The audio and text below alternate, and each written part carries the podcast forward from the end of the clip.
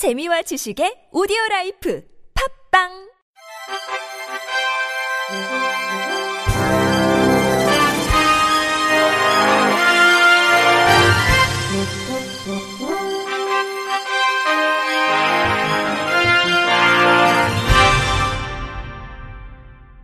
청취자 여러분 안녕하십니까?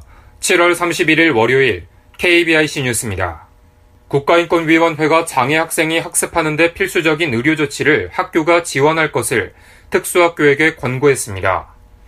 인권위는 31일 A 특수학교장에게 장애 정도가 심각하고 두 가지 이상 장애가 있는 중도 중복 장애 학생에 대해 가래 흡인 의료 조치 편의를 지원할 것을 권고했습니다.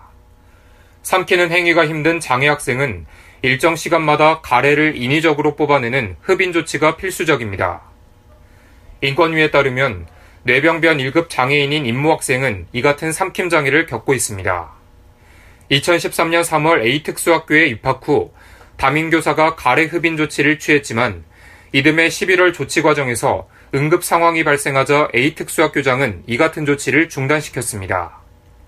전국 특수학교 학부모 협의회 학부모들은 지난해 이 학교가 장애 학생의 원활한 학습 활동을 위해 필요한 행위를 하지 않고 있다며 인권위에 진정을 제기했습니다. 인권위는 중도 중복 장애 학생 가운데 섭식, 배설, 호흡, 복약 등을 위해 다른 사람의 도움이 필요한 경우가 있다고 판단했습니다.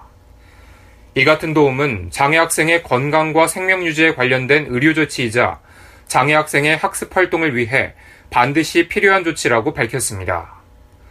한편 인권위는 교육부 장관에게도 장애 학생의 학습 활동에 필수적인 의료 조치를 지원하기 위한 지침을 마련하라고 권고했습니다. 충북도 체육회는 31일 오전 청주 상당공원에서 단양에서 영동까지 천리길 충북종단 대장정 발대식을 열었습니다.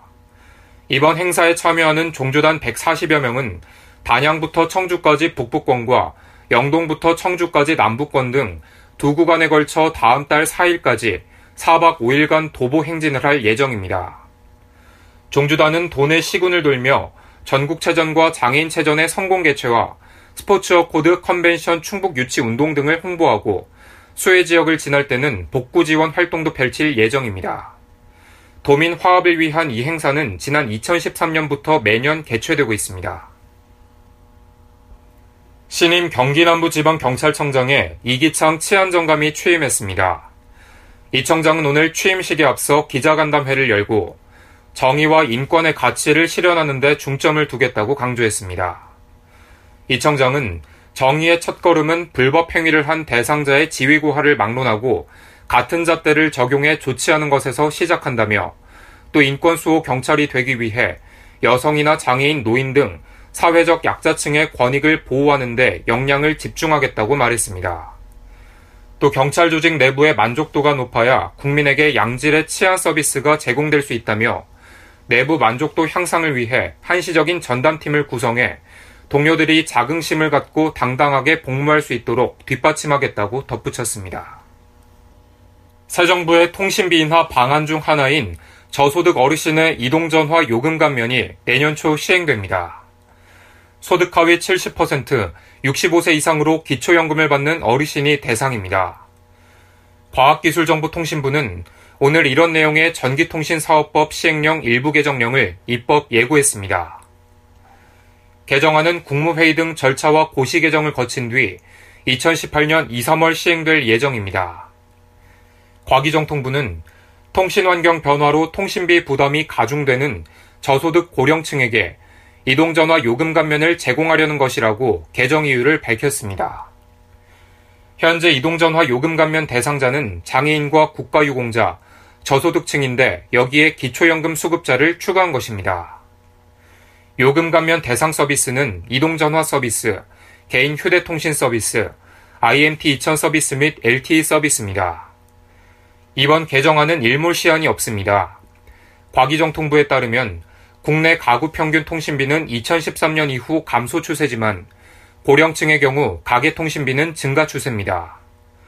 60대 이상의 가계 통신비는 2013년 8만 4천 원이었지만 작년에는 8만 9천 원이 됐습니다. 국내 고령층 빈곤이 심각하다는 것도 이번 개정안 배경 중 하나입니다. 2014년 기준 경제협력개발기구 평균 노인 빈곤율은 12.1%인 반면 한국의 경우 48.8%에 달합니다. 이번 개정안에서 구체적인 감면 금액은 명시되지 않았으며 과기정 통부는 이후 고시에서 정할 것이라고 밝혔습니다. 다만 6월 국정기획자문위원회가 기초연금 수급자의 통신비를 한 달에 11,000원을 감면하겠다는 계획을 발표한 만큼 할인액은 11,000원이 될 공산이 커 보입니다. 앞으로 팟빵에서 KBIC 뉴스 등 KBIC가 제작한 팟캐스트를 들을 수 없게 됐습니다. 한국 시각장애인 인터넷 방송 KBIC는 앞으로 팟캐스트 서비스 중 하나인 팟빵에 제작 중인 팟캐스트를 별도로 올리지 않기로 결정했다고 어제 밝혔습니다.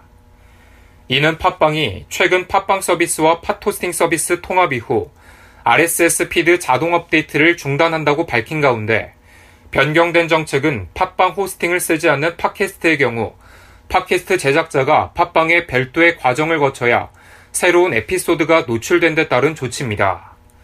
KBIC 관계자는 팟캐스트라는 본연의 취지와 팟빵의 정책이 맞지 않고 센스월드 등 다양한 채널을 통해 청취한 시각장애인의 불편을 초래하기 때문에 부득이 내부 논의를 거쳐 내린 결정이었다고 설명했습니다. 이에 따라 앞으로 업데이트될 팟캐스트 에피소드는 애플 아이튠즈, 팟티, 센스월드 등으로 들으실 수 있습니다. 끝으로 날씨입니다. 내일은 전국이 대체로 흐린 가운데 서울 등 수도권에 150mm 이상의 많은 비가 내리겠습니다. 비와 함께 돌풍이 불고 천둥 번개가 칠 수 있으니 시설물 관리에 유의하셔야겠습니다. 비는 내일 오전 대부분 그치겠습니다. 내일 아침 최저 기온은 서울 25도를 비롯해 22도에서 26도의 분포로 열대야가 나타나는 곳이 있겠습니다. 낮 최고 기온은 서울, 대구 33도, 대전, 광주 34도로 내륙 지역을 중심으로 폭염특보가 확대되겠습니다. 이상으로 7월 31일 월요일 KBIC 뉴스를 마칩니다. 지금까지 제작의 박민수, 진행의 김규환이었습니다. 곧이어 주간야구 외가 방송됩니다. 고맙습니다. KBIC